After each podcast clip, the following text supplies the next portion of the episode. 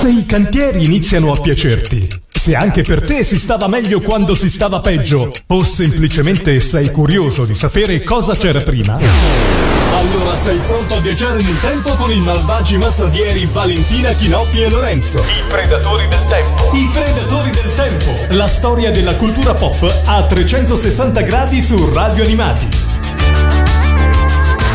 E benvenuti a un'altra puntata dei Predatori del Tempo, sempre qui su Radio Animati, sempre in compagnia dei vostri masnadieri preferiti, ovvero il sottoscritto Kinoppi, ma non solo, ci sono anche Lorenzo e Valentina. Benvenuti, un'altra puntata in cui, come al solito, vi prendiamo con forza, con vigore e vi portiamo insieme a noi in un anno eh, del passato che ci piace, perché eh, o in realtà solo perché andiamo in ordine cronologico e quindi eh, purtroppo siamo al millenovecentottantaquattro, se, diciamo. Se però vi siete persi le puntate precedenti, potete andare tranquillamente sul nostro canale YouTube e recuperare le puntate riascoltando le puntate precedenti, appunto. E quindi, comunque, la nostra macchina del tempo è rimasta incagliata al millenovecentottantaquattro, anche perché nel millenovecentottantaquattro veramente di cose ne sono successe tantissime. Abbiamo aperto la scorsa puntata parlando del fatto che eh, specialmente dal punto di vista cinematografico è considerato uno degli anni eh, fondamentali del cinema moderno e non solo, ehm, e mh, avevamo talmente tanti titoli che eh, non abbiamo neanche fatto in tempo a eh, anche soltanto elencarli tutti, ma Uh, al cinema magari torneremo più tardi, perché prima affrontiamo un altro argomento che ci piace affrontare per ogni uh, anno in cui andiamo a masnadierare, che è questo neologismo, questo neologismo che, nostro, che ho inventato la volta scorsa e che mi piace riproporre. Uh, e quindi andiamo a parlare di che cosa? Andiamo a parlare del Festival di Sanremo del millenovecentottantaquattro. Allora, se vi ricordate, nella scorsa, eh, nel scorso viaggio spazio-tempo siamo finiti nel millenovecentottantatré e abbiamo parlato di un'edizione in cui al primo e al secondo posto erano arrivati due cantanti provenienti dal gruppo A, ovvero quel gruppo che fino a Sanremo del millenovecentottantatré era chiamato il gruppo degli aspiranti. Nel millenovecentottantatré fu fatta questa modifica al regolamento che permetteva sostanzialmente nella fase finale a i partecipanti del gruppo ha, ha sostanzialmente di ehm, poter eh, gareggiare ad armi pari con i big eh, in tutto e per tutto, e questo aveva portato in qualche modo, si dice insomma, a ehm, far vincere una perfetta sconosciuta, per quanto comunque con un buon successo di, in termini di, eh, di popolarità. Pensavo che, a far vincere il questore di Sanremo. No, il nostro amico questore di Sanremo anche nel millenovecentottantaquattro posso dire che dorme sogni abbastanza tranquilli. Allora, no, detto questo, è bello vedere come appunto dopo anni di grandissima polemica sulla trasparenza, la, eh, la necessità di avere delle giurie vere, reali, quindi il voto popolare a ah, signora mia, eh, dopo l'edizione del millenovecentottantatré anche i più grandi sostenitori di questa tesi vanno lì e dici aspetta, forse il festival era meglio quando era truccato. Eh sì, perché nel millenovecentottantaquattro quello che viene mh, fatto di modifica sostanziale è questo. Allora, prima di tutto eh, i, i gruppi di cantanti vengono divisi fra due grandi categorie che poi sono tutti tuttora quelle che bene o male restano, i big e le nuove proposte. Chi vince le nuove proposte eh, non vince la gara dei big, per cui il vero vincitore di Sanremo resta comunque il vincitore dei big. Le nuove proposte possono vincere la categoria de- delle nuove proposte, ma si fermano lì, almeno per questa edizione. L'altra grossa novità è, ehm, è il sistema di, di voto, che è legato a quello del Totip, e dopo vi spiegherò. Comunque, in primis... Eh, scusate... Lo sapete che ho scoperto che il Totip esiste ancora? Sì, è un po' di quelle cose che ti meravigli, vero? Di sentire ancora... No, invece dirò, non mi stupisce, perché non è, non è, è legato alle scommesse sui cavalli. Eh sì, ok, però il Totip, l'Enalotto, il Totocalcio sono cose che sono... Ma esiste ancora anche il Totocalcio. Sì, sì, però sono cose che da, di quando, altri tempi. Che da quando sono state legalizzate le scommesse, quelle insomma che... Se, non so se vi è mai capitato di guardare una partita di calcio su Sky, per esempio. Sì, sì, un sacco di volte. Cioè la pubblicità è solo, solo ed esclusivamente siti di, siti di scommesse, quindi una roba... Cioè lì c'è un giro di soldi veramente, veramente, veramente importante. Insomma, lo dico, che tristezza. Beh, eh lo so. Tra l'altro, comunque, se si pensa, è ancora una cosa relativamente giovane in Italia come, come cosa, ed è una cosa eh, che anche eh, in Inghilterra invece, per esempio, i famosi bookmakers inglesi, no? È una cosa che va avanti da, da un sacco di tempo. Scusate questa, questa parentesi. Eh, e anche lì a me è capitato di vedere anche delle partite eh, in Inghilterra su quella che è, non mi ricordo se era Sky o che, eh, e anche lì le pubblicità sono tutte esclusivamente di agenzie di scommesse, tra l'altro alcune anche molto carine, poi quando andiamo al prossimo pezzo ve le racconto in privato. Ok, oh, finendo di parlare invece del Sanremo millenovecentottantaquattro, appunto abbiamo detto che le novità sono l'adozione del Totip, le cartoline Totip per votare i big, mentre nuove proposte continuano ad avere delle giurie popolari, e l'adozione del playback che in tutto e per tutto a questo punto viene adottato, cioè se fino al millenovecentottantatré era un'opzione, nel millenovecentottantaquattro tutti gli artisti sono obbligati ad esibirsi in playback, sollevando fra l'altro anche malumore da parte di alcuni artisti che dicevano non, non, non è bello, non è artistico cantare, far finta di cantare, mimare il canto, però insomma siamo veramente nel, iniziamo a essere proprio nel cuore degli anni ottanta, abbiamo parlato di Dan Harrow nella scorsa puntata, per cui proprio l'immagine, l'industria discografica alla meglio su ogni aspetto artistico se vogliamo. E a condurre mh, il Festival di Sanremo arriva Il, il grande Pippo Baudo, dopo un'assenza lunghissima, non è il suo primo Sanremo ma torna veramente a condurlo dopo un lunghissimo periodo di assenza, e poi insomma negli anni ottanta terrà banco, come si dice.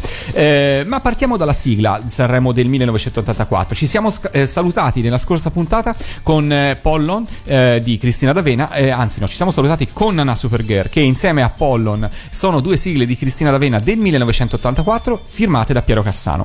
Piero Cassano insieme a Massimiliano Pani nel millenovecentottantaquattro scrive questa canzone che Mina incide proprio come sigla del Festival di Sanremo, ovvero Rose su Rose.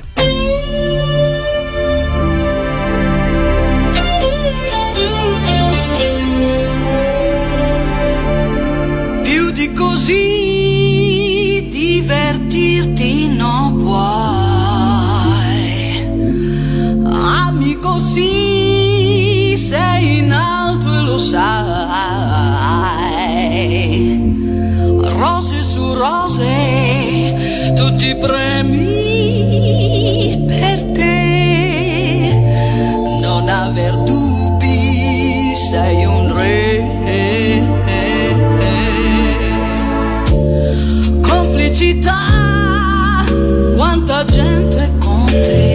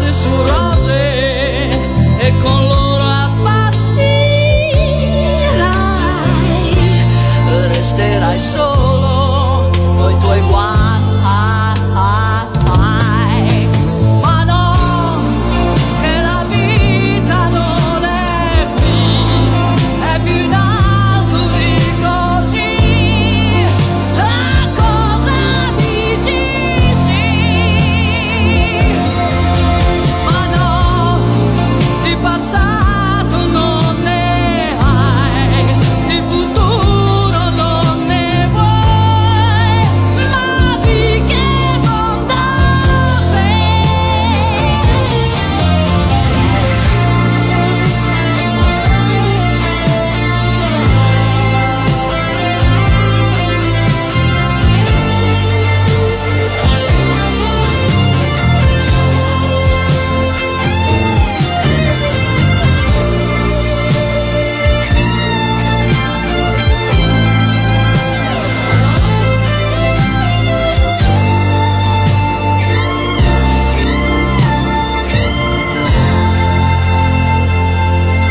E si apriva così il Festival di Sanremo del millenovecentottantaquattro con questa sigla scritta appunto da Piero Cassano eh, dei Mattia Bazar insieme a Massimiliano Pani, che nello stesso anno appunto firmava eh, due sigle per Cristina D'Avena. Massimiliano Pani lo farà qualche anno più tardi rispetto a Cassano. Ma ehm, scusa, il Lorenzo, pezzo di Mina c'è da dire due caratteristiche. Lorenzo, dimmi, scusami, pure. Odiami. Sì. Ma era Massimiliano Pani quello che allo scorso Lucca Comics pare fosse a Lucca Comics. Sì, c'è stato c'è stato qualcuno che mi ha detto ho visto Massimiliano Pani, o, quindi c'era lui o c'era un sosia o un cosplay di Massimiliano Pani. No, no, in realtà non ti ha detto ho visto Massimiliano Pani, ti ha detto c'è Massimiliano Pani, presto, portiamolo allo stand, intervistiamolo, intervistiamolo. È vero, è andata così. Salutiamo il nostro amico Enci che è sempre pieno di entusiasmo e noi lo ringraziamo di essere così. Comunque, tornando al pezzo scritto da Massimiliano Pani, figlio di Mina fra l'altro, va detto, il brano sarà pubblicato ehm, su quarantacinque giri e solo a fine anno entrerà a far parte dell'album che Mina pubblicò nel millenovecentottantaquattro dal titolo Catene, mentre il lato B del quarantacinque giri resterà a lungo inedito su C D. È interessante ed è divertente notare come Mina abbia voluto in qualche modo realizzare un brano che insomma indirettamente getta un po' di ironia sul bel canto. Lei volutamente fa tutti questi, come si dice, non so, Vale, tu sei più esperta, birigogoli, vi direi, questi virtuosismi. Beh, forse forse meglio morti, no, cioè in qualche modo lei se lo può permettere, no? Però secondo me lei in questo pezzo, che non a caso è sigla di Sanremo, quindi nasce proprio come sigla di Sanremo, lei in qualche modo secondo me ha voluto un po' scherzare sul bel canto, su quel o quello che comunemente si interpreta come bel canto, dai, diciamola, diciamola in questo modo. E questa comunque fu la sigla. Ma torniamo alla gara, perché ci si poteva facilmente immaginare un sistema che con un sistema di voti così aperto come era appunto quello delle, eh, delle schedine del, del Totip eh, fosse abbastanza facile comprarsi la vittoria, o quantomeno diciamo un buon piazzamento. Pensate che con quindicimila euro ci si possono portare a casa circa centomila voti, eh, ma e che comunque c'è da considerare che il, che il budget delle case discografiche in quel po- periodo per promuovere i propri artisti, insomma, erano mh, sforavano anche il miliardo delle vecchie lire, insomma erano cifre da capogiro, perché l'industria discografica fatturava tantissimo, per cui insomma c'era la possibilità di investire tantissimo anche in pubblicità. Quindi diciamo che più o meno tutti gli artisti e le case discografiche investono soldi nel votarsi e lo dichiarano abbastanza apertamente, eh, come nel caso di Pupo, che subentrò in corsa a, nella gara di Sanremo del millenovecentottantaquattro a Loretta Goggi con il brano Un amore grande, eh, arrivando a piazzarsi quarto. ehm, E lui non ebbe, insomma, non fece segreto di aver acquistato tantissime eh, schedine del Totip, aver giocato tantissime colonne del Totip per eh, sostanzialmente votarsi. Eh, Almeno ha avuto il coraggio. Sì, e io fra l'altro voglio dare una, una nota a margine a questa considerazione. Se nel millenovecentottantaquattro gli artisti o le case discografiche in qualche modo potevano eh, arrivare a... Mh, quantomeno condizionare la, la, la classifica finale di Sanremo, per quanto poi alla fine credo che contino le canzoni più che il, il piazzamento, insomma basti pensare agli ultimi posti di artisti come Vasco Rossi o Zucchero, insomma per, per capire quanto effettivamente poi la classifica eh, sia di relativa importanza. Però diciamo ai giorni d'oggi una cosa che succede abbastanza spesso è quello che viene definito tecnicamente self-buying, cioè le case discografiche o gli artisti si acquistano brani su iTunes oppure si ascoltano, lasciano in loop brani su iTunes per far crescere il, um, il ranking, quindi lo, lo score nelle classifiche eh, degli iTunes stessi, ma poi in parte probabilmente arrivando anche a influenzare le classifiche ufficiali, eh, solo perché appunto per avere maggiore visibilità. Per cui io non trovo molta differenza fra acquistarsi millenovecentottantaquattro colonne del Totip per votarsi e salire in classifica a Sanremo rispetto a questo, a questa pratica.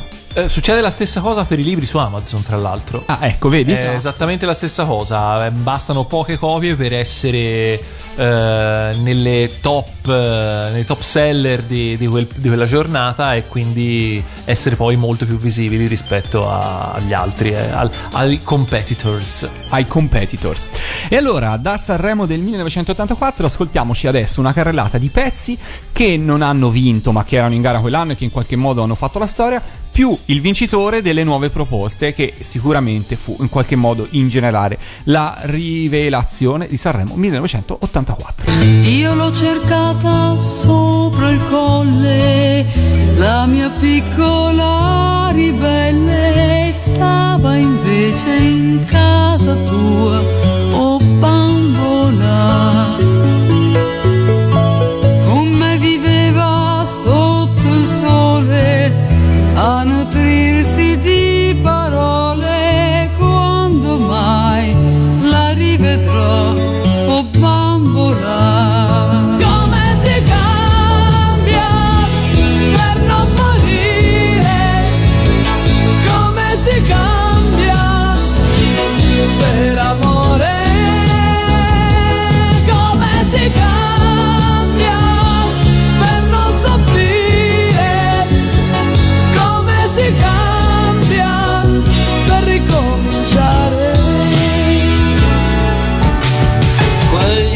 così grandi da fare invidia al cielo, e l'onda dei capelli legati con un filo, qual filo di pensieri bellissimi.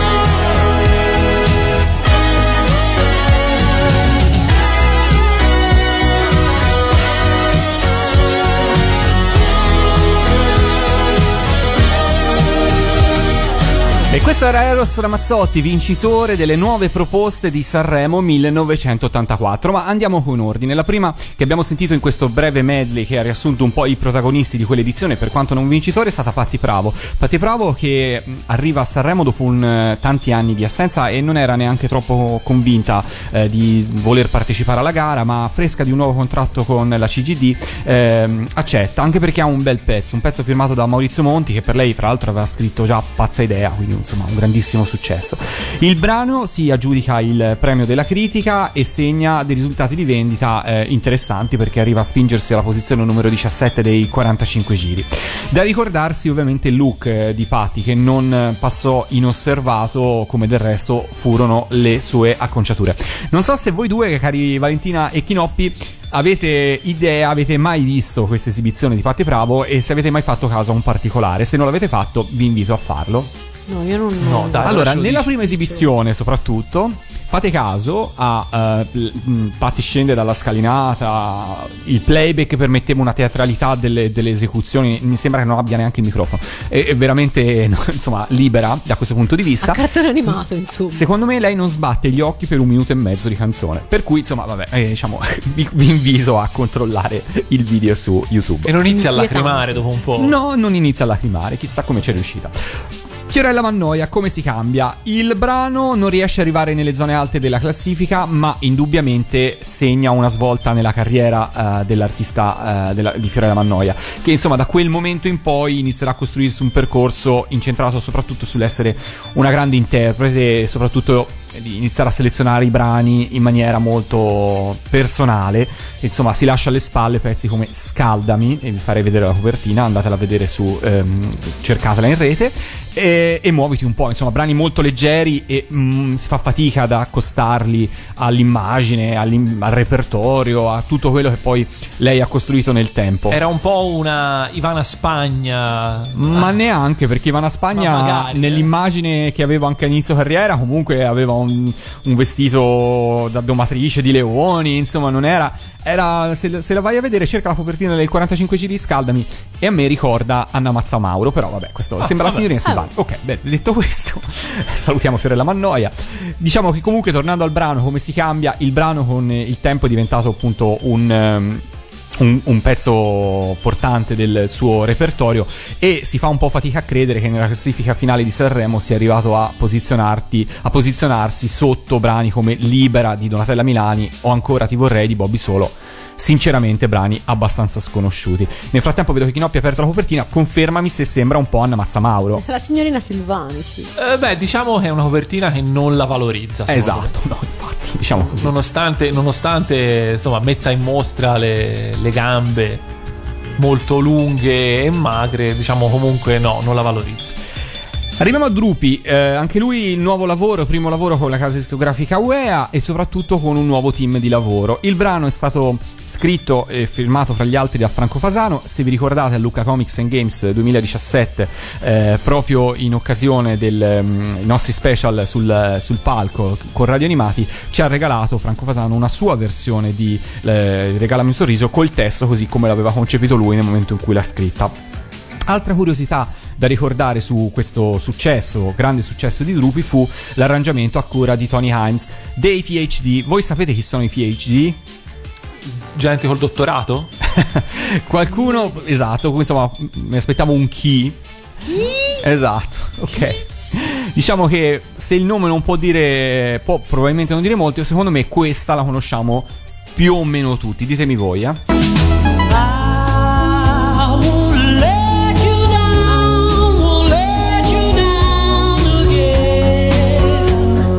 Eh, dai, questa più o meno sì, la conosciamo tutti. E è questi... stata pubblicità di qualcosa, tra Sì, l'altro. Di mille cose probabilmente. Mi sa però... bagno schiuma. Probabilissimo, però appunto How I Let You Down eh, più o meno la conoscono tutti. Subito dopo abbiamo sentito Fiordaliso con Non voglio mica la luna, brano firmato da, brano. da Enzo Malapasso, Luigi Albertelli e Zucchero, e diventerà un classico a questo punto non solo del repertorio di Fiordaliso, ma si può dire un classico della canzone italiana. Marina Fiordaliso lo inciderà nello stesso anno anche in lingua spagnola e avrà successo in, in Spagna e in Sud America, e l'estate del millenovecentottantaquattro lei parteciperà anche al Festival Bar con un altro discreto successo firmato da Albertelli Malapasso, anche questo, eh, ovvero Li Be Lu La, scritto con i trattini nel mezzo per e non sbagliarsi. Scopro adesso che Fiordaliso è il suo vero nome? Marina è il nome, Fiordaliso è il cognome. Ah, ecco. È il suo vero cognome. E arriviamo al vincitore, ovvero il vincitore di Castrocaro del millenovecentottantuno, dove, o meglio, no scusatemi, vincitore delle nuove proposte di Sanremo millenovecentottantaquattro, partecipante a, a Castrocaro del millenovecentottantuno, dove tuttavia aveva perso di fronte a Zucchero e a Fiordaliso stessa. Ah, vabbè. Per cui al Festival di eh, Sanremo del millenovecentottantaquattro, a sorpresa anche per la sua casa discografica, Eros Ramazzotti vince. La sua carriera è iniziata nel millenovecentottantadue, dove aveva mh, realizzato un paio di, mh, un paio di, di quarantacinque giri non di grandissimo successo. Terra Promessa fu il suo vero e proprio lancio. Inizialmente il brano si sarebbe dovuto intitolare I ragazzi di oggi. Eros butta giù una prima strofa della canzone e scrive proprio: siamo i ragazzi di oggi, pensiamo sempre all'America, guardiamo lontano, troppo lontano.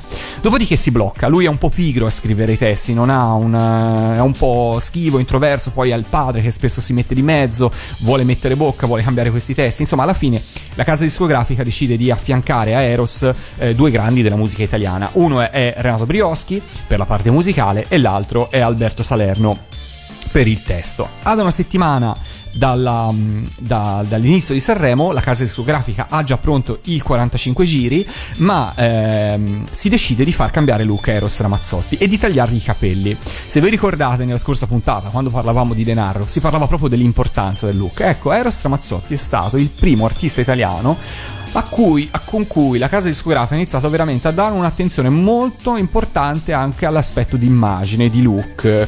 Ogni aspetto era molto curato e lui lo racconta, lo ha raccontato spesso anche in tante interviste, anche in un libro autobiografico che ha scritto. Cercava di affidarsi e di comunque, comunque di mh, seguire i consigli che, che, che venivano dati.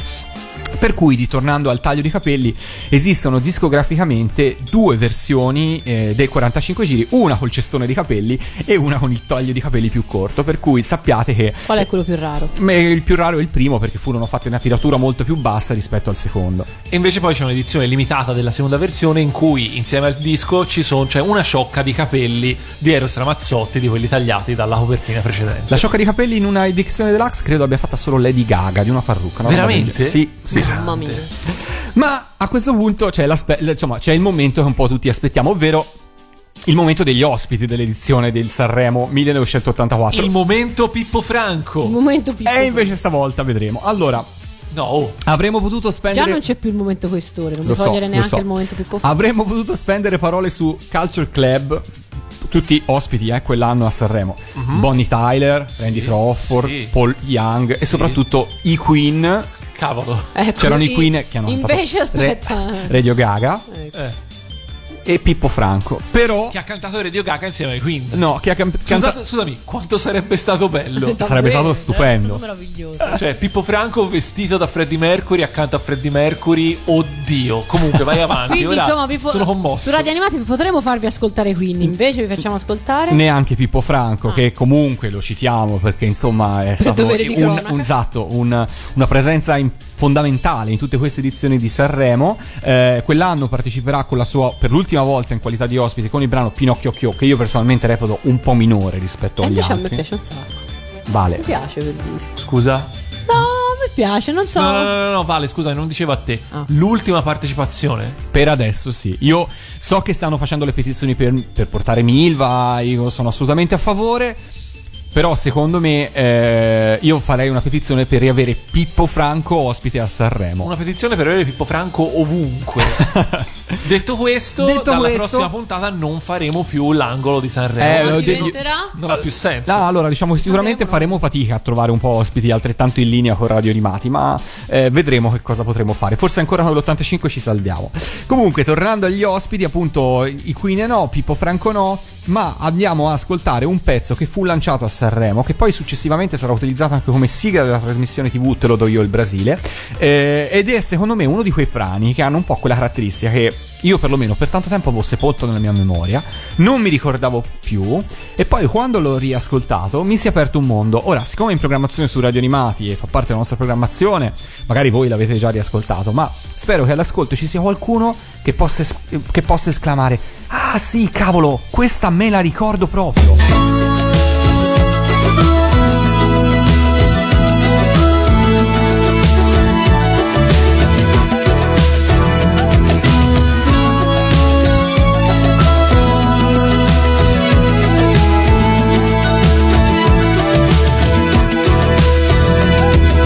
Buonanotte, un bacio papà. Buonanotte figlio. Yeah.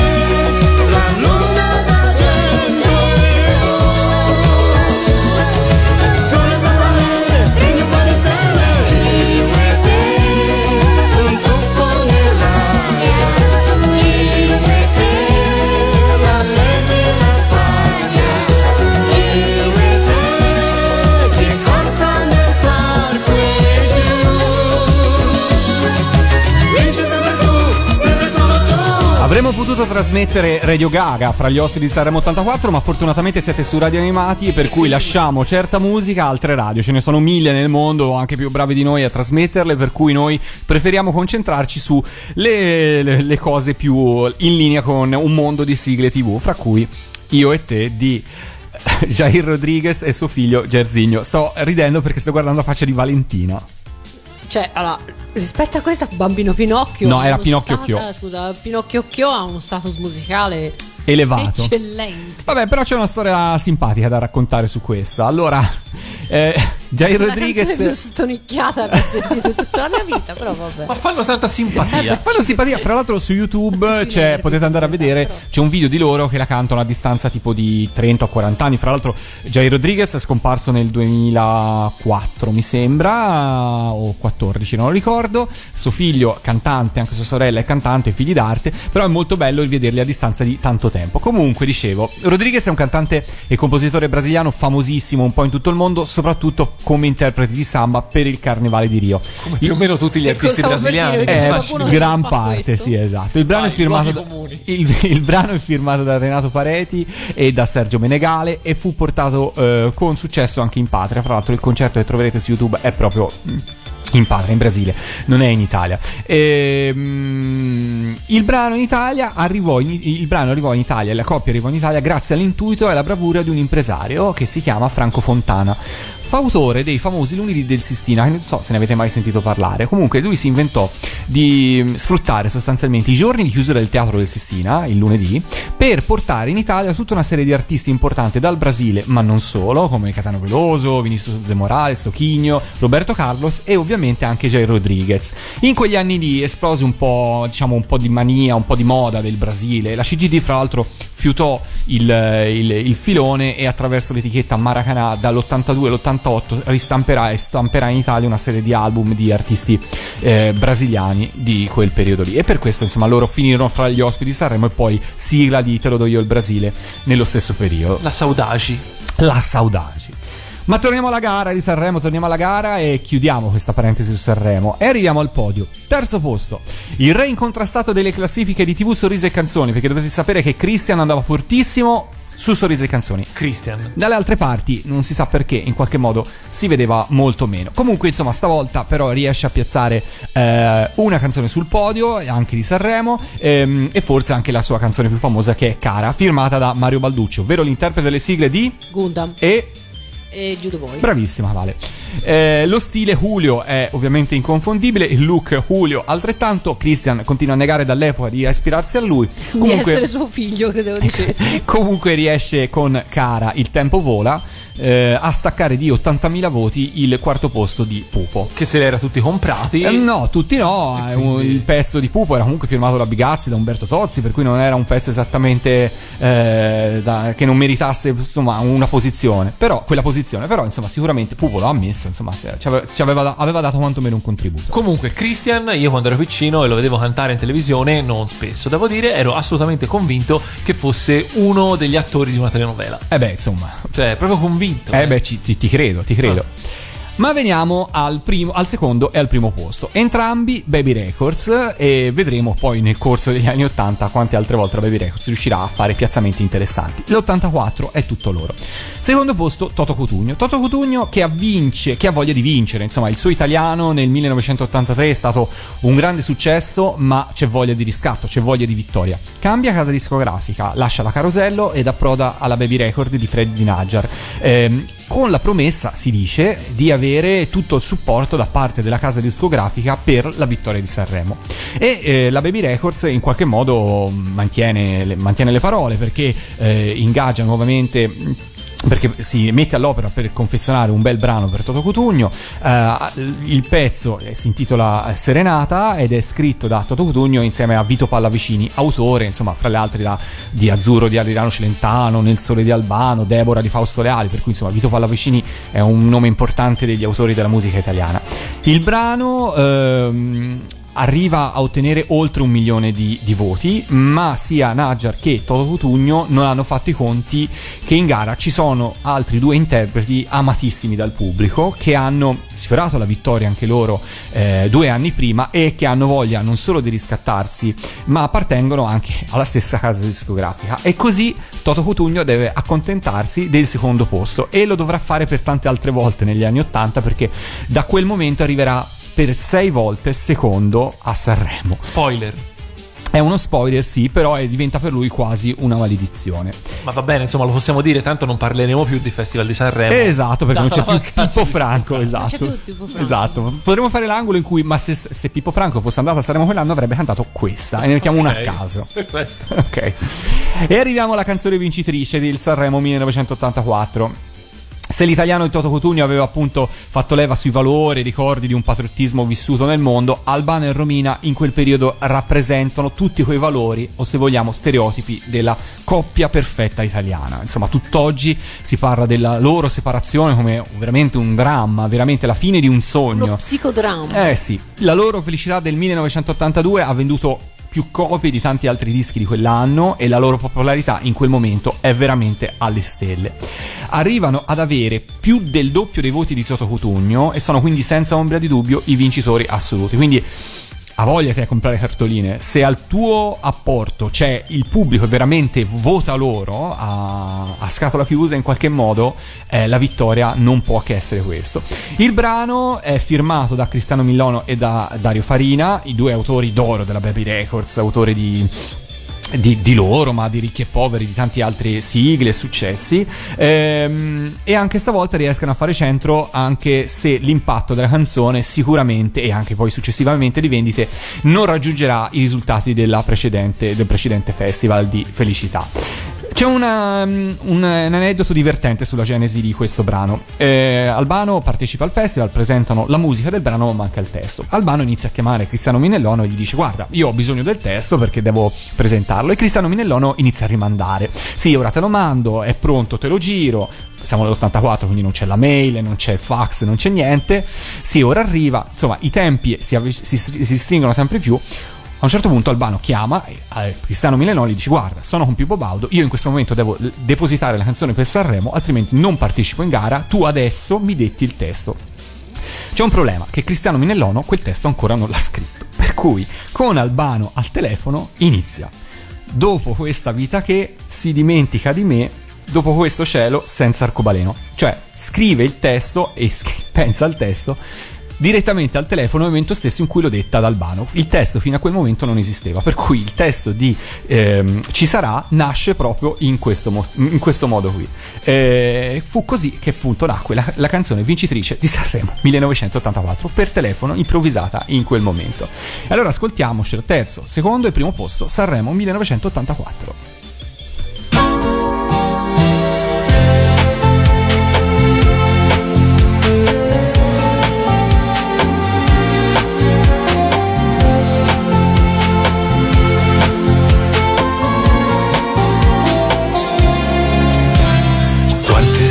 Che mi addormento con il pensiero di ritornare da te, giorno dopo giorno mi sento così straniero in questo posto per me diverso. Dammi solo il tempo di avere un po' di fortuna per un'idea che ho, nella mia valigia ci metto anche un po' di luna e poi ritornerò per dirti: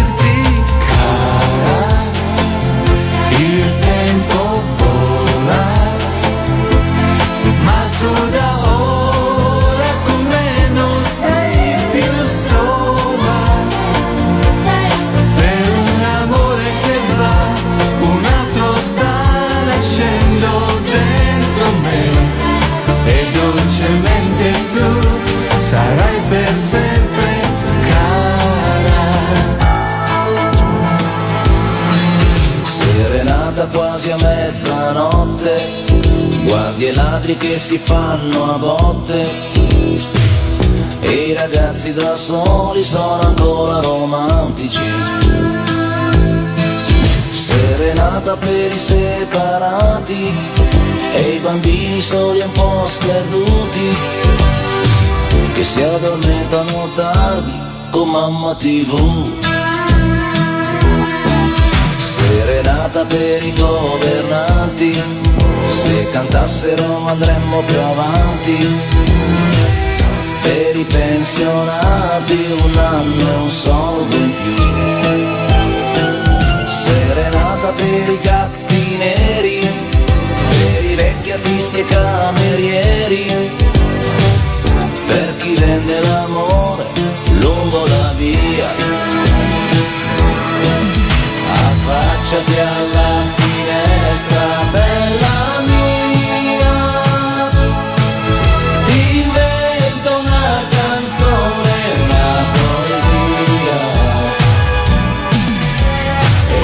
vestito più bello e andiamo via, un gatto, un cuore, tu che compagnia. Devi crederci, ci sarà una storia d'amore in un mondo migliore, ci sarà un azzurro più intenso e un cielo più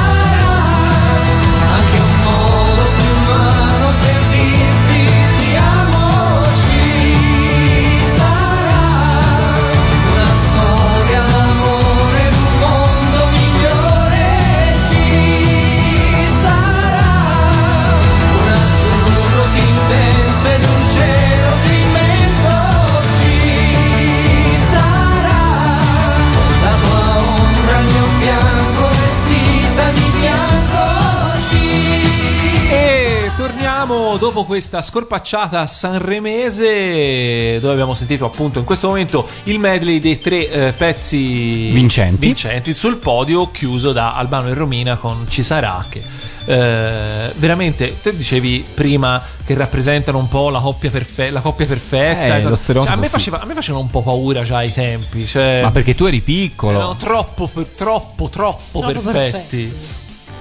No, c'era sì, un so- sì, poi lei c'era sempre un po' questi abiti un po' da sposa, lui era sempre vestito un po' da sposo, era un po' ma, un po' famiglia mia. Cuore, ecco, insomma. Sì, ti immagini, vai a casa loro e c'hanno solo foto del loro matrimonio attaccata dappertutto. Allora, se voi andate, non so se sono se sempre disponibili, però se voi andate a eh, nel questa specie di ranch che è Cellino San Marco, dove vive Albano, eh, c'è una specie di shop dove mi hanno detto puoi acquistare, non sono mai stato, però ci andrei, eh, dove puoi acquistare eh, alcuni prodotti, fra cui il vino, insomma producono varie cose, ma ci sono i D V D dei loro viaggi. Sì, sì, i film delle vacanze. È una roba, cioè, oltre, non potete immaginare com'è bello guardarli. Io comunque il vino di Albano l'ho bevuto ed era anche buonino, sinceramente. Il Felicità? Perché c'è un vino che si chiama Felicità. No, era un era un, tipo un, un rosé, che io di solito non, non apprezzo più di tanto. Era tipo... Uh, mi pare un, un negramaro rosato, una roba del genere, e di solito non apprezzo molto, però quello era buono. Bene, allora salutiamo Albano e Romina. Esatto. Cambiamo argomento e parliamo di... Andiamo, cambiamo completamente continente, perché andiamo in Giappone, dove come ogni anno anche nel millenovecentottantaquattro i giovani giapponesi, e non solo quelli giovani, potevano accendere la televisione e guardarsi l'ennesima infornata di anime incredibili, che poi di lì a poco, alcuni o a un po' di più altri, sono arrivati anche sui nostri schermi. Li passiamo come al solito un po' in rassegna, perché ce ne sono alcuni su cui davvero sono molto molto molto curioso di sapere la vostra opinione. Partiamo da Il Giro del Mondo di Willy Fogg. Eh, mi sono comprato i D V D in Spagna pur di averlo in D V D, ehm, per quanto non ci sia la traccia audio in italiano, in tutte le lingue tranne l'italiano aggiungerei. Ehm, a me piaceva. Anche a me, tantissimo. Anche a me, e questo me lo ricordo come uno dei eh, non uno dei non so se uno dei primi o no, però questo, ecco, questo ricordo di averlo visto probabilmente alla sua prima trasmissione, che ovviamente non, penso non sia stata nel millenovecentottantaquattro anche in Italia, ma poco ma lontano guarda, sì, deve essere comunque stata in quel periodo lì, eh e probabilmente tipo la sera. La sera sì, sicuramente. Alle, alle venti diciamo. Sì, sì, era un cartone delle venti. L'abbiamo parlato proprio nella, nell'anno di, nella puntata di, eh, dell'anno scorso nella radio, dove abbiamo parlato di cartone delle venti. Era un cartone delle venti. Ok, perfetto. Ed è sul genere del World Masterpiece Theater. Esatto, anche se non credo non, sia spurio, però comunque il genere sì. è quello. È una coproduzione con la Spagna. Esatto, però il genere è quello, via. Sì. Andiamo avanti. eh, Cartoni sportivi, tutti in campo con Lotti e Mila e Shiro. Allora, fra i due Mila e Shiro tutta la vita senza ombra di dubbio. Mila e Shiro a me piaceva tantissimo, me lo sono rivisto e me lo riguardo ogni tanto tutto.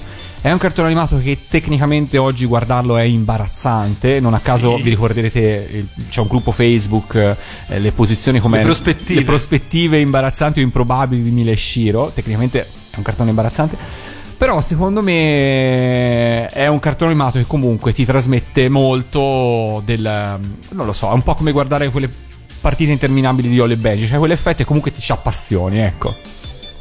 Io sì, anche per me non, non c'è gara fra i due.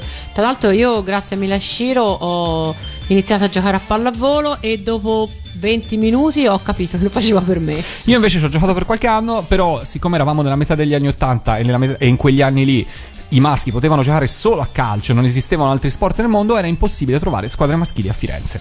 Per cui eravamo io e un altro ragazzo e ci allenavamo in una squadra dove continuamente l'insegnante diceva "ragazze di qua" ed era un po' un problema.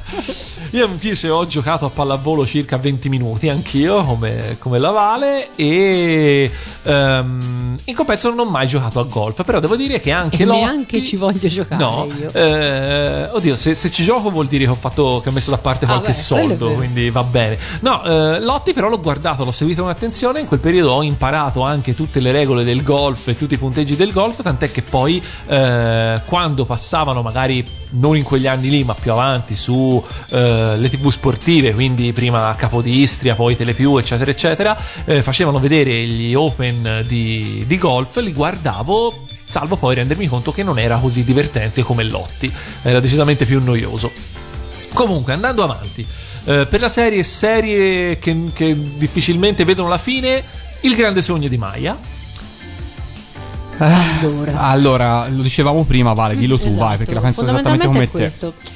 Il grande sogno di Maya um, è il cartone scelto per sostituire Crimi. Cioè la, la, la fine di Crimi coincise con l'inizio della stagione estiva e con il debutto del grande sogno di Maya.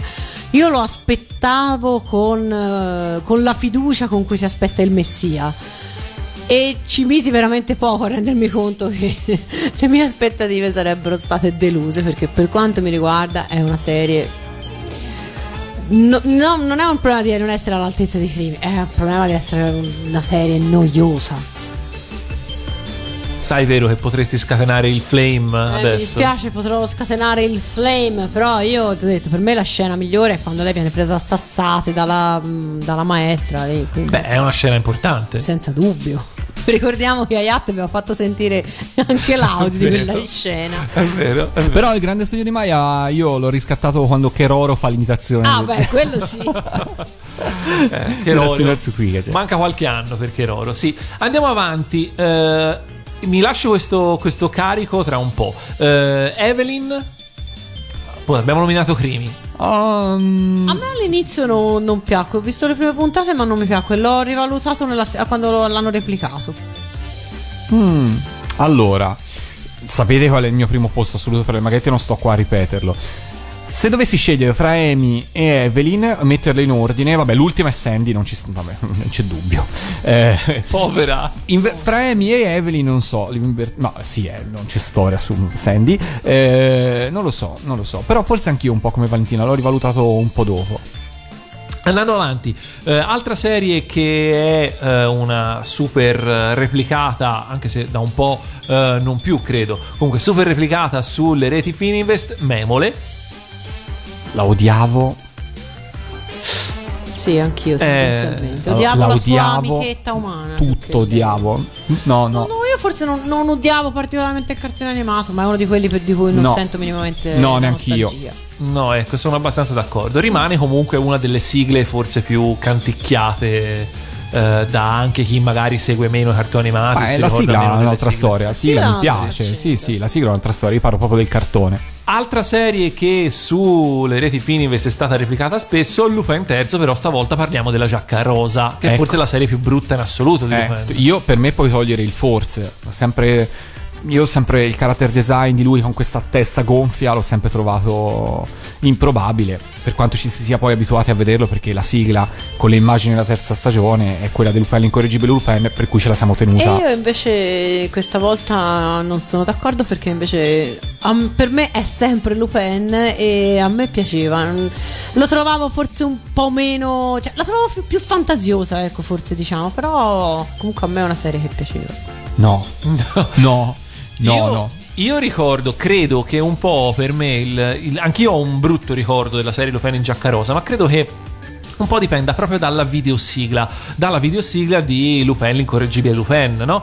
Eh, era Lupin l'incorreggibile Lupin arriva proprio in quella fase in cui cominci, eh, oddio, in realtà no, perché ero molto più piccolo, eh, però diciamo è una di quelle sigle che cominci a identificare come Uh, ah, la sigla rifatta, ah, come erano meglio le sigle dei Cavalieri del Re, ah, come era meglio, in questo caso non dei Cavalieri del Re ovviamente, si parla di Castellina Pasi e di Planetò, uh, però è una di quelle sigle simbolo delle sigle rifatte da Mediaset, e quindi il male per un certo periodo di tempo, eh... per un certo poi sono, sono cresciuto. Ma in realtà la sigla imparato. Nacque per una serie che non aveva sigla, perché comunque la terza stagione non aveva una sigla, non è che è stata trasmessa prima con la sigla di Castellina Pasi no, no, e poi d'accordo. con no, per però cui io era la sigla della terza stagione. Sono d'accordo con Kinoppi, perché anche per me eh, cioè questa idea era che era più bella la sigla di prima. Io ah. non ci facevo caso all'epoca alla giacca se fosse rossa, se Vero. fosse rosa, per cui per me era sempre Lupin e improvvisamente cambiava sigla. Detto questo, io associavo a quell'epoca Lupin l'incorreggibile Lupin, che era il male,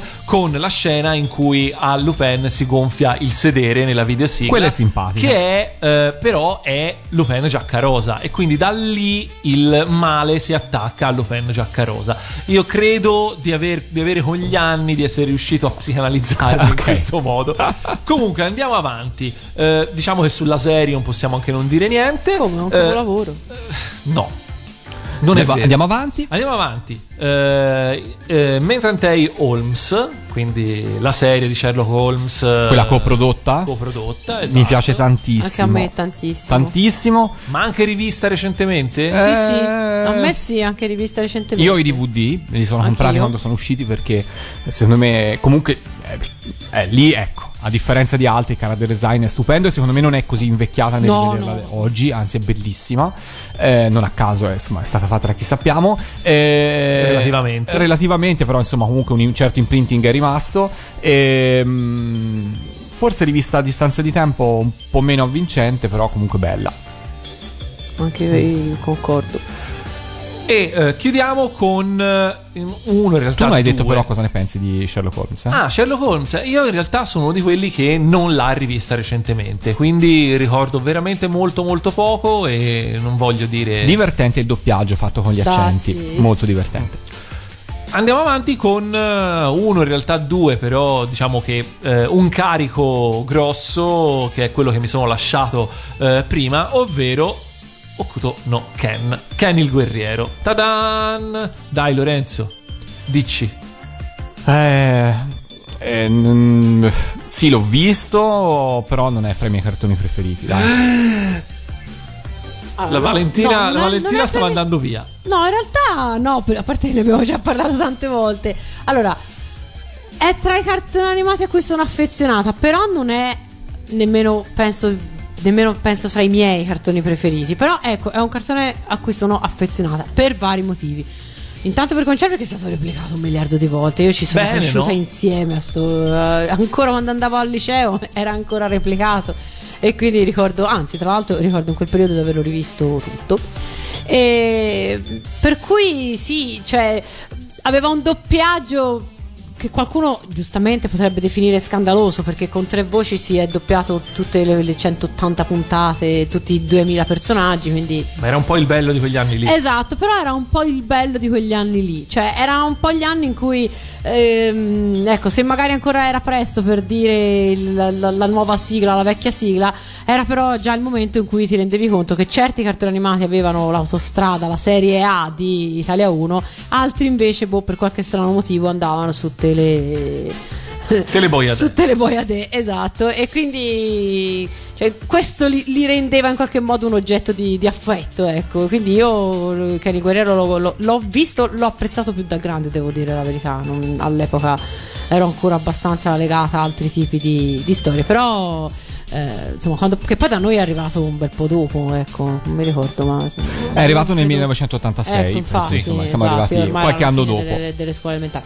Però ecco, non è il mio preferito, però è sicuramente uno dei, dei, delle serie a cui sono affezionato. Per me invece Cani Guerriero, appunto, è una di quelle cose più o meno come si parlava qualche puntata fa quando parlavamo di Holly e Benji, cioè uno di quei cartoni che erano, che li dovevi vedere perché poi il giorno dopo a scuola tutti ne parlavano, eh, e tutti giocavano a io sono Ken, io sono Shin, io sono Raul, e quindi dovevi, dovevi seguirlo, era proprio una cosa di importanza fondamentale per la vita sociale dello studente delle elementari dell'epoca. Poi è vero che eh, era come era anche artisticamente parlando, alcune puntate sono veramente veramente inguardabili, eh, ciò nonostante a quell'età lì non ti interessa più di tanto, ti interessa vedere la gente che gli scoppia la testa, e insomma, e di quelle in Kenshiro ce n'era in abbondanza. Eh, chiudiamo questa serie del questa, ra, questa carrellata sul millenovecentottantaquattro con un film, perché noi dei film animazione non ne parliamo quasi mai, anche perché in quegli anni ancora, diciamo, film d'animazione eh, cinematografici come possono essere quelli dello studio Ghibli, anche se in realtà poi vedremo magari quando f- finiremo la nostra rassegna cinematografica che c'è in realtà un film cinematografico d'animazione che con lo studio Ghibli c'entra qualcosa. Eh, però insomma, mh, in generale i film che escono in quegli anni anche al cinema sono film o film di montaggio o comunque film che eh, chiudono un po' le serie quando magari la serie non è riuscita a essere chiusa eh, durante la sua trasmissione in tivù.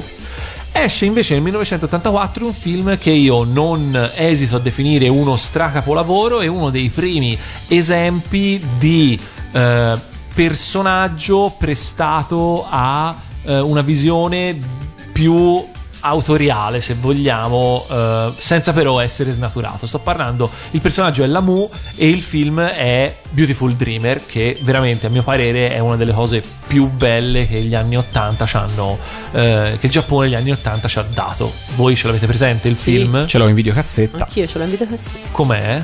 Bello. Bello. Bello, secondo me è davvero davvero eccezionale. E questo e... mi fa sorgere un dubbio, quindi non c'è in D V D, perché in effetti ce l'ho in videocassetta, non mi sono mai chiesto. Credo sia uscito anche in D V D. Allora no. Mi pare va ripreso. Mi pare di sì, non mi ricordo se ce l'ho anch'io, ma potrei veramente sbagliarmi a questo punto, mi fa venire un dubbio. Comunque credo di sì. E tra l'altro lo rividi anche non molto tempo fa, mi sa che c'era anche tipo su YouTube in italiano. Ah, tempo così. Addietro, sì, qualcuno okay. l'aveva, l'aveva caricato su YouTube e me lo rividi tutto, perché una volta è uno di quei film che una volta che lo inizi è finita, è veramente finita, fai un'ora impossibile e non ti accorgi di niente. Comunque, questi erano gli anime del millenovecentottantaquattro in Giappone. Tra questi, quello che a mio parere, e non solo mio perché è una cosa oggettiva, eh, ha la sigla più bella eh, originale giapponese è appunto Cani il Guerriero, i Crystal King, la prima la serie, la, la sigla che da noi non è arrivata perché noi eh, ci sentivamo in quel momento Spectra, ma è bellissima molto anche Spectra. La sigla originale, ovvero Ai o Torimodo Se.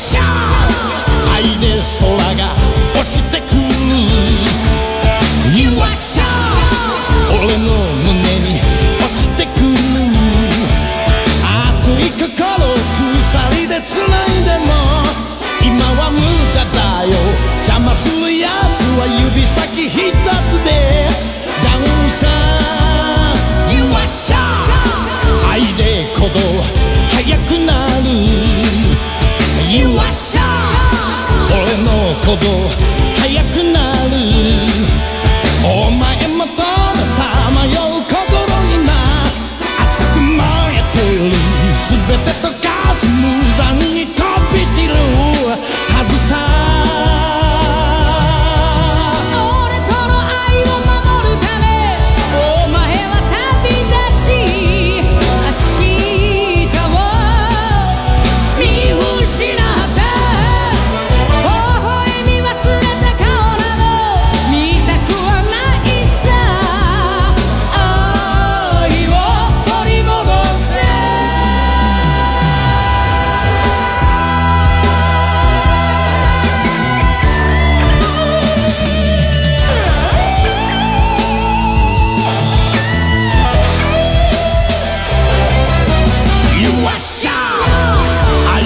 闇を切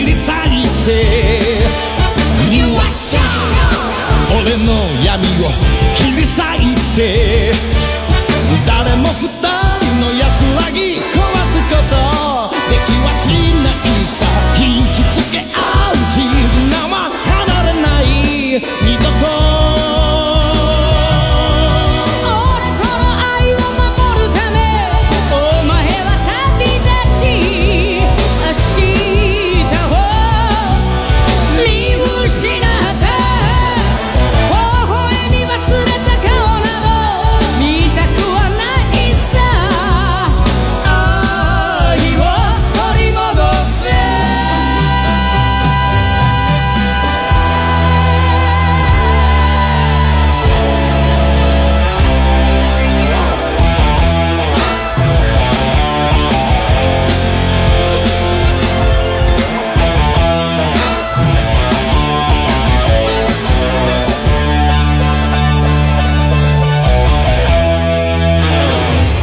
Che pezzo incredibile e che gruppo incredibile che sono, erano i Crystal King, veramente. Io tutte le volte lo devo dire, le due voci dei due cantanti così diverse l'uno dall'altro sono, sono qualcosa di, di incredibile, il tutto con, condito da un po' di, di, di synth di quegli anni, degli anni ottanta giapponesi, insomma una gioia. Andate ad ascoltarvi qualche pezzo, ci sono dei, dei live in televisione, dei live televisivi dei Crystal King in cui loro si esibivano ospiti di trasmissioni televisive giapponesi, sono su YouTube, non tutti di qualità eccelsa, però fa veramente impressione sentirli suonare e soprattutto vedere come erano conciati in quegli anni. Abbiamo però Uh, mentre passavamo in rassegna gli anime del millenovecentottantaquattro in Giappone, abbiamo nominato il cinema perché abbiamo parlato di film uh, cinematografici e quindi ci eravamo lasciati la scorsa settimana uh, a mezzo sui tantissimi e bellissimi film che il millenovecentottantaquattro ci ha dato e direi che potremmo riprendere Potremmo e rip- concludere. È certo che sì. Esatto, quindi se abbiamo voglia di un'altra serata al cinema potremmo andare nel millenovecentottantaquattro a vedere Splash, una sirena a Manhattan, un film, una commedia romantica con una, un pizzico di fantasy che appunto racconta la storia d'amore fra un essere umano e una, e una sirena, con un giovanissimo Tom Hanks e un altrettanto giovane Daryl Hannah, che è uno dei miei film preferiti ancora oggi dopo tantissimi anni. Eh, voi avete ricordi su questo film? Non particolari. Neanche in realtà. Io. No? Mm, no, ricordo quando lo passavano in televisione, ricordo la, la pubblicità che passavano in televisione quando lo davano, però ecco, diciamo che nella carrellata di film così importanti del, del millenovecentottantaquattro, personalmente questo ce lo vedo un po' meno. Però ce l'ho è... messo io per motivi. No, no, ma è giusto. Ma è chiaro, è giusto, che, è giusto che ci stia. Però, ecco, eh, forse se fosse uscito in un altro anno, forse sarebbe spiccato. Nel millenovecentottantaquattro, secondo me, può passare un po' in sordina. Continuando sempre la carrellata, abbiamo Terminator. Ecco appunto, ecco, no? Appunto, esatto. Parlando di film importanti. Parlando di film importanti, questa è una versione, cioè è, è, è l'incarnazione del, della, della fantascienza declinata secondo gli anni Ottanta, perché comunque Guerre Stellari, che poi è stato il, eh, il capostipite non eh, ancora è un film concepito negli anni settanta, nonostante i, sei, insomma, nonostante i capitoli successivi siano degli anni ottanta, mentre invece con Terminator siamo in un ehm, siamo in una concezione della, della fantascienza molto più spettacolare, molto eh, molto più pop, se, se mi passate il, il termine, quindi credo che questo possa essere considerato il, il manifesto il manifesto del genere. Io questo non l'ho visto al cinema. Voi sì? No, io nemmeno. Neanche io. Io in tv. Ehm... Però ero molto giovane quando l'ho visto la prima volta. E devo dire che un, insomma, un, il Terminator uh, scheletrizzato un po' di paura la fa.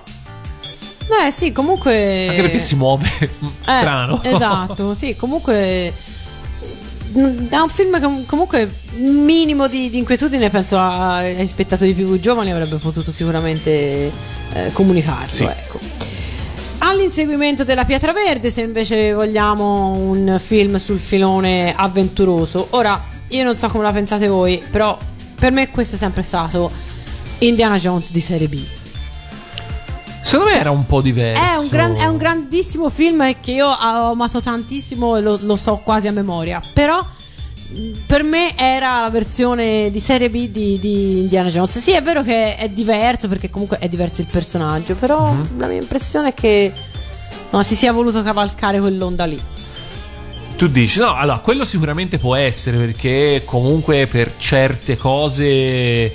Uh, certi elementi ci sono, c'è cioè quel tipo di ambientazione lì, que- anche un po' l'ironia, uh, il fatto che il protagonista sia un uh, uh, comunque un uh, beh, in teoria Indiana Jones era un professore di archeologia, per cui sarebbe dovuto essere una persona tutta d'un pezzo e molto serio, in realtà uh, ricordava Vuoi, vuoi per l'attore, però ricordava un po' Han Solo, se, se ci pensi, sì, no? Sì. Eh, come anche insomma la, la fa- un po' di faccia da schiaffi ce l'aveva, ecco. E anche, anche qui in Inseguimento a Pietra Verde abbiamo un protagonista con una gran bella faccia da schiaffi, quindi sì, certi elementi richiamano, richiamano molto.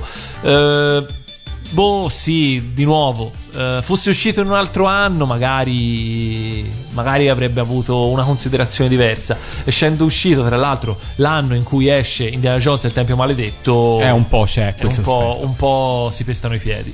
Esatto. Sempre in tema fantascientifico, ehm, non so quanti di voi se lo ricordano, Giochi Stellari. No, questo proprio no. Tra l'altro è un film che ha questo titolo soltanto in, in italiano e in inglese, ora non mi viene in mente il titolo, ma sono abbastanza sicura che sia diverso. Chiaramente la parola stellare viene inserita giusto per, uh-huh. per fare ma un po' di quello, è quello degli Starfighter. The Last Starfighter. Esatto, Last Starfighter, esatto. Perché... quello, quanti, quanti ce ne sono rimasti? Esatto. Uno. Perché praticamente racconta la storia di un, di un ragazzino, di un mago dei videogiochi che... Eh, si trova coinvolto in una guerra in una guerra galattica. E io ho un ricordo di questo film, io in realtà l'ho visto alla, alla, alla tv, però ehm, ricordo che dopo che, che è stato trasmesso in, in tv, noi ragazzini poi no, non giocavamo a altro. Ah sì? Eh, sì, praticamente sì, eh, era, era un continuo salutarsi con la frase "congratulazioni Starfighter", senza okay. che poi fondamentalmente manco sapessimo esattamente cosa stavamo dicendo, però Beh, eh, sì. era, era un momento era un momento tipico del eh, del della mia, della mia infanzia. Tra l'altro, se non ricordo male, quella, la battuta che citavo prima era una cosa del tipo, il suo il recruiter alieno poi gli diceva, la battuta era tipo ma quanti ma quanti sono gli Starfighter rimasti? Compreso, escluso te, compreso uno. Uno, sì, questo sì, esatto. Ehm, ah, ecco una cosa importante. Questo Starfighter, che avrebbe dovuto essere, è il, è il gioco insomma su cui si basa la, la trama del film, in realtà non esiste, però era un, era un gioco che mh, l'Atari, se non ricordo male, aveva, aveva in programma di, di sviluppare. Poi per ragioni eh, credo de, de, dovute al, al budget non, non ne fece di nulla, e quando finalmente poi è uscito un gioco effettivamente che si chiamava Starfighter e che tutti as- si aspettavano come appunto il famoso gioco del film, poi in realtà è venuto fuori che non c'entrava, non c'entrava niente, niente. In realtà il vero Starf- insomma, lo Starfighter che si cita nel film non, non esiste. Poi eh, parlavamo prima di, di sport, e credo il millenovecentottantaquattro sia il, l'anno giusto per citare un film, un altro dei miei film preferiti, che è Il migliore con Robert Redford. Allora, eh, intanto racconta la storia di un... Um, racconta una storia di la, la carriera di un, di un giocatore di, di baseball che in realtà trova il successo quando, dopo che ha avuto un, un, un grave infortunio, insomma, nel senso è stato colpito da, un, da una pallottola e insomma è, sceglie una fine tragica molto alla giapponese pur di non eh, insomma, pur di rimanere in campo fino alla fine. È un film bellissimo sotto tutti i punti di vista. Purtroppo non ha avuto da noi il successo che meritava, proprio perché all'epoca, nel millenovecentottantaquattro, non era il baseball, non aveva non, non, non c'era gente che conoscesse bene le regole, insomma era una roba da, da, da, da film americano o da cartone animato per noi bambini, ma insomma non, non aveva purtroppo il, le possibilità di attirare grandissimo pubblico, anche se comunque mi è stato detto che negli anni, proprio sulla base della pubblicità fatta al film, diverse società eh, sportive aprirono i, le squadre di baseball, e infatti io all'elementare avevo dei compagni che giocavano a baseball, quindi c'è chi mi ha detto che potrebbe succedeva avere, anche sì, questo poteva avere senso. E voi avete mai giocato a baseball? Io sì, alle scuole eh, medie. Anch'io alle scuole medie. Alle scuole medie ho giocato a baseball. Sì. Poi basta. Io no, ovviamente, io ovviamente tutto ciò che ha a che fare con lo sport, io no. Però, quel, però al cinema mi piaceva. Dove hai fatto le scuole medie, Vale?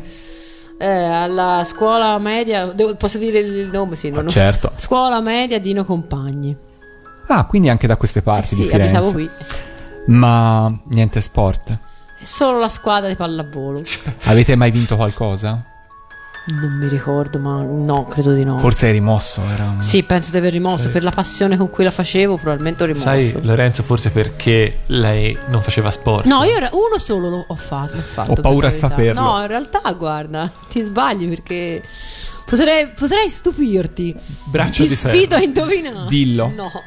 Io ho fatto il pattinaggio artistico. Bello. Vabbè, bello. Ed, è, ed ero anche molto brava. Però purtroppo, cioè, non, non lo dico perché, perché mi voglio vantare, per, per amor del cielo, non ne ero minimamente consapevole. Però mi, mi rendo conto, insomma, che eh, le cose che mi dicevano non, non le dicevano a tutti. Ma ci ho ripensato oggi.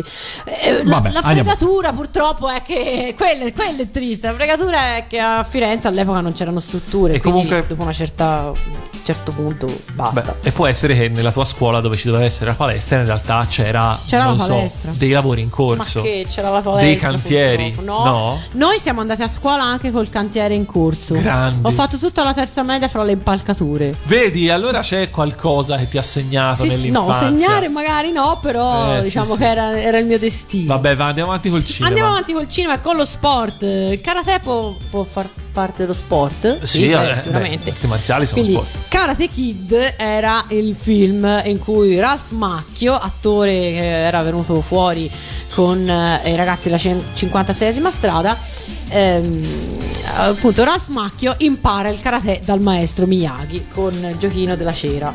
Allora, tra l'altro che non ho idea di perché hanno deciso di... di, di eh, in realtà Karate Kid in Italia è il sottotitolo del film. Il film si titola Per, per vincere, vincere domani, domani certo. Certo, no, perché è meglio un uomo meglio vincere domani meglio pareggiare oggi o vincere domani, e quindi eh, questo film sembra dare questa risposta. Eh, questo è un film che all'epoca, di nuovo, tutti tutti dovevano vedere, tutti guardavano, tant'è che nella nostra generazione, insomma, rimane un film estremamente citato, cioè Dai la cera, togli la cera è uno di quei passaggi che tutti conoscono. Uh, il maestro Miyagi è stato per anni il nome del, del, del giapponese generico, cioè come c'era, che ne so, Chin Shaolin per il cinese, c'era Miyagi il per il Miyagi. Giapponese, tre volte vedi passare un giapponese, era Miyagi. Uh, quindi sì, eh, poi alla fine, cioè, il, è stato forse anche uno di quei film che ha un po' aiutato il karate a venire eh, diffuso in Italia. Quelli erano gli anni in cui comunque eh, cominciavano anche a venire fuori, non, non ti dico le prime palestre di arti marziali, ma eh, iniziava a essere un periodo in cui eh, le arti marziali erano consigliate per i bambini. Quindi, voglio dire, quanti di noi alle elementari in classe facevano arti marziali? Karate o... diversi, no? Eh, purtroppo no, nel mio caso io l'ho fatto un po' nessuno. Judo, ma anche io ho fatto judo per tanti a anni. A me tra l'altro credo sarebbero piaciute, quindi però da me non nessuno lo faceva, quindi non ci avevo neanche pensato. Do- dov'è il sottofondo triste quando serve, Lorenzo? Hai ragione, eh. Non ti preoccupare, vabbè. Vabbè, ormai è andato. Vabbè, ormai è andato. Comunque, eh, Karate Kid ci hanno un sacco di sequel, ma io aspetto a gloria il millenovecentottantasette quando potremo arrivare a parlare del ragazzo dal kimono d'oro. Il Karate Kid dei poveri. I poveri in canna, letteralmente. E comunque insomma abbastanza più credibile di uno che vince gli incontri stando su una gamba sola e con le braccia alte, perché secondo me se stai in quella posa lì ti riempiono di sganassoni in cinque secondi e senza neanche ma troppa vabbè, tecnica. Ma vabbè, andiamo avanti. Andiamo avanti, vogliamo ridere? Possiamo ridere con Scuola di Polizia. Ecco, no. C'è un motivo per cui tra i vari film, le varie commedie degli anni ottanta, alcune sono ricordate e recitate ancora oggi, e Scuola di Scuola Polizia, di polizia no. non è stato ancora eh. rivalutato e riscoperto, perché gli Scuola di Polizia fanno schifo. Si può dire? Anche sì, a me non mi fanno impazzire. A me non, non sì, neanche a me mi hanno fatto mai impazzire, però cioè per l'epoca, all'epoca sicuramente avrà avuto un impatto molto più molto più devastante, diciamo così, perché ecco, esatto, hai detto bene te, questo non è stato rivalutato e ho come il sospetto che non lo sarà, anche Beh, se in America probabilmente sì, eh, ma non so che dirti, noi. Allora, cioè come film, diciamo, di umorismo eh, così alla buona, non so, ora non mi vengono in mente altri esempi di film americani dell'epoca, però se volevi andare sui film di gag c'erano negli stessi anni i film di, degli Zaz, di Zucchero, Abraham Zucker, e quindi i vari Airplane, i vari eh, pallottole spuntate, eccetera eccetera, sono più o meno di quegli anni lì, che fanno ridere cento volte di più e per certi versi sono sullo stesso, sullo stesso livello, anche se ovviamente i film degli Zaz sono molto più surreali rispetto a Scuola di Polizia. Scuola di Polizia lo vedo veramente molto di più come un, un Pierino, cioè Scuola di Polizia è una raccolta di barzellette sui poliziotti o giù di lì, e boh, non lo so, non mi è mai piaciuto più di tanto. Neanche no, a me. Neanche a me, gli Zaz. Vabbè, dai, siamo d'accordo venute. Su questa cosa. Okay. Andiamo avanti. Andiamo avanti, manteniamoci sull'idea del comico, e L'allenatore nel pallone è un altro film che ha sbancato i botteghini, questa volta chiaramente soltanto in, in Italia. Anche questo è una comicità probabilmente che ha fatto il suo tempo, però può ancora, questo vi può ancora far ridere. Ora è chiaro che... secondo me è un non fi- è il migliore, forse un film però... fuori, fuori tempo, eh, cioè secondo esatto. me già nell'ottantaquattro è un film che poteva nei suoi contenuti sembrare di qualche anno prima, no? Sì, sì. È sicuramente un'appendice di una certa commedia all'italiana che si pregia di, di aver indovinato il tema. Cioè, indipendentemente da quanto faccia ridere o no, essendo che questo parlava di calcio, probabilmente è stato visto già ai tempi da molte più persone che di quante l'avrebbero visto se invece che di calcio avesse parlato di un qualsiasi altro argomento. Quindi anche lì eh, si riesce a giocare, a buttarci nel mezzo delle battute sui calciatori, si, si fa giochi di parole sui cognomi dei calciatori, si citano calciatori in continuazione, e, e questo è uno dei motivi per cui viene ancora ricordato oggi. Esatto, è vero. E se volessimo andare a vedere un film d'animazione che non fosse americano, ci... c'era qualcosa? No, non c'erano a quell'epoca. È vero. No? Fondamentalmente è vero, perché se qualcuno nel millenovecentottantaquattro avesse voluto vedere Nausicaa nella Valle del Vento, il film di eh, Hayao Miyazaki, credo che non avrebbe avuto possibilità di vederlo al cinema, almeno io lo ricordo in un... Lo ricordo, ricordo averlo visto in, in televisione, con questa trasmissione spezzettata ormai in epocale, quasi una settimana, esatto. Io non lo vidi. E io sì. Poi è stato anche replicato, credo, un'altra volta, ma sempre comunque spezzettato, non così tante parti, ma almeno un paio. E io non lo vidi. Male. Neanche la seconda volta. Però vabbè, di Nausicaa ne abbiamo parlato a ne abbiamo sufficienza. Parlato a Yoda, sì. Non è un film dello studio Ghibli, perché all'epoca lo studio Ghibli ancora non esisteva, eh, però sarebbe nato di lì a poco. Esatto. Mentre dei Gremlins abbiamo un po' accennato quando abbiamo parlato di, di Spielberg qualche, qualche settimana fa, perché um, eh, Gremlins è una creatura di Spielberg, ma fu lui stesso a decidere di non, eh, di non dirigerlo, per evitare anche, come dire, di, di, di sovra, sovraccaricare il suo nome di troppi, eh, di troppi, di troppi titoli, e eh, affidò quindi la regia a eh, Joe Dante.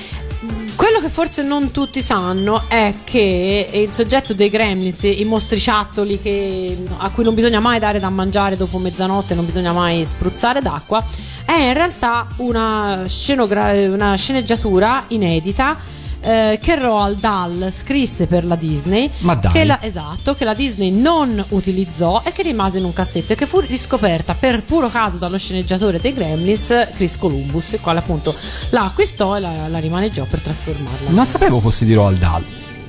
Non è di Roald Dahl, nel senso è, un, è di Chris Columbus, però su, alla base c'è una sceneggiatura appunto che Roald Dahl aveva iniziato a scrivere per la Disney e poi non aveva completato perché il progetto poi era, era naufragato, quindi, però la Disney non aveva, non si era disfatta del materiale, quindi Columbus in qualche modo riuscì evidentemente a, a visionarlo. Io avevo letto invece che in realtà nella sceneggiatura originale il eh, Gizmo, Uh, il, il gremlin da cui tutto ha origine, anzi il Mogwai da cui tutto ha origine, uh, doveva essere poi alla fine rivelato come il grande cattivo, che, che fosse stato cattivo fin dall'inizio, uh, e questo spiega perché alla fine il, il Gizmo stesso è così tremendamente brutto.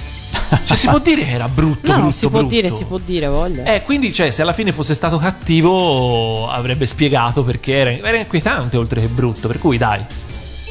E tutto in America credo sia tuttora il film di Natale, quello replicato. No, ma ci credo. Alla fine il film è molto eh, carino. Infatti. E anzi, cioè, è proprio bello. È una commedia horror in tutti i sensi, nel senso che gli elementi horror ci sono. Facciamo una pausa musicale. Vai. Con un, sì. un pezzo di film con cui, di cui parleremo dopo, perché insomma è stato un cult indimenticabile del millenovecentottantaquattro. Vai.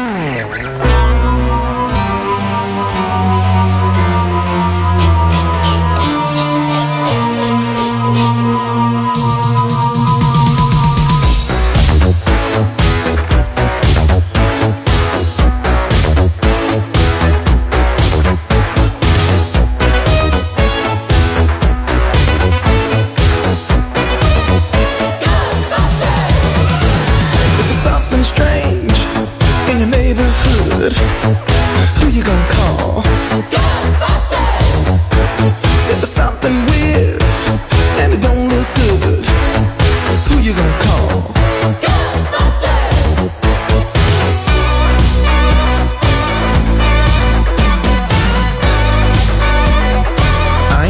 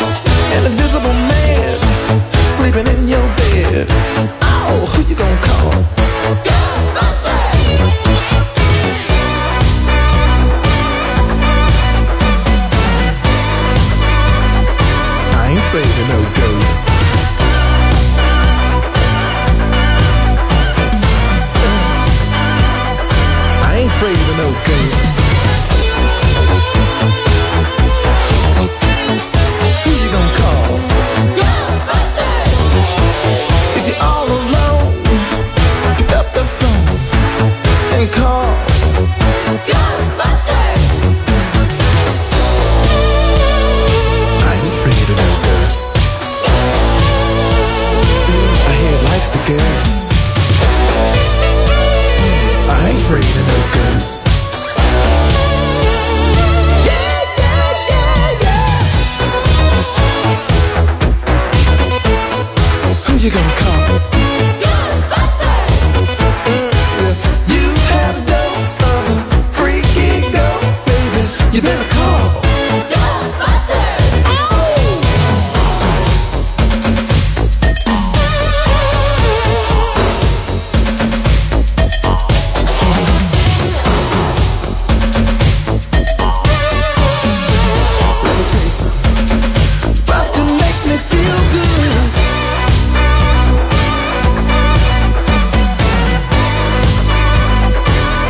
afraid of no ghosts.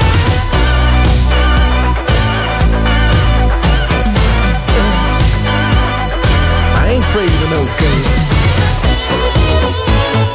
Don't get caught alone, oh no. Ghostbusters! When it comes through your door, unless you just want some more, I think you better call Ghostbusters! Oh! Who you gonna call?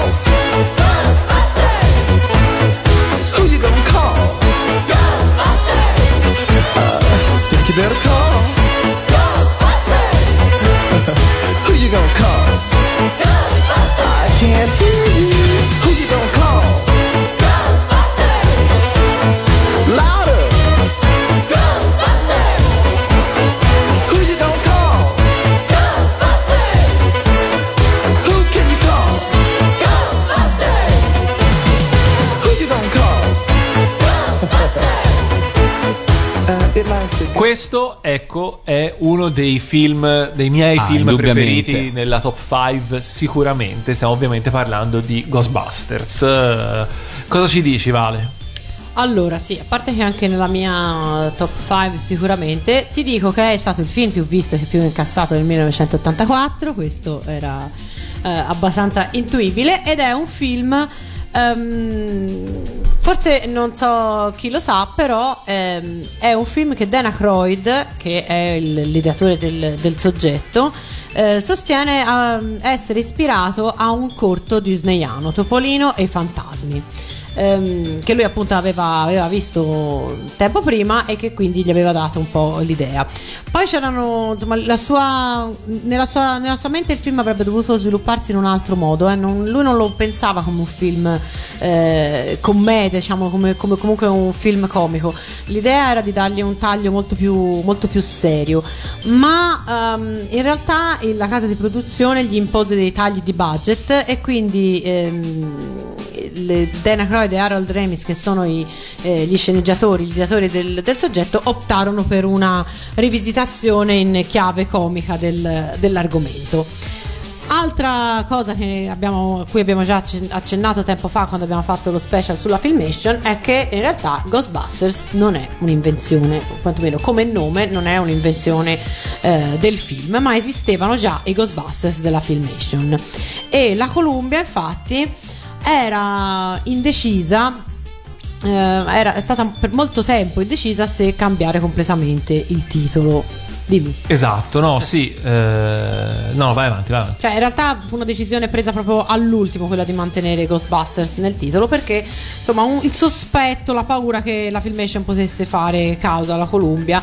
Eh, no, in realtà, sì, in realtà era leggermente Ma... diverso. Cioè, quando, eh, loro, quando la Columbia produsse il film Ghostbusters, in realtà più o meno se ne fregò della, film, della serie della Filmation. La Filmation aveva prodotto una serie live action nel settantacinque. Esatto. Più o meno se ne fregò.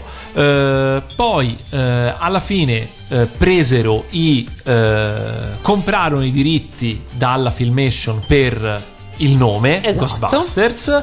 Eh, e eh, poi um, siccome poi eh, quando la eh, quando la Uh, Filmation decise vo- voleva produrre uno, una serie animata sui Ghostbusters, uh, a quel punto la Columbia non voleva più uh, rivendergli, diciamo, i diritti del nome. Uh, non voleva più rivendere i diritti del nome, però praticamente la Filmation disse: noi pro- pro- facciamo la serie animata uh, della nostra serie live action che si chiamava Ghostbusters e quindi la chiamiamo Ghostbusters.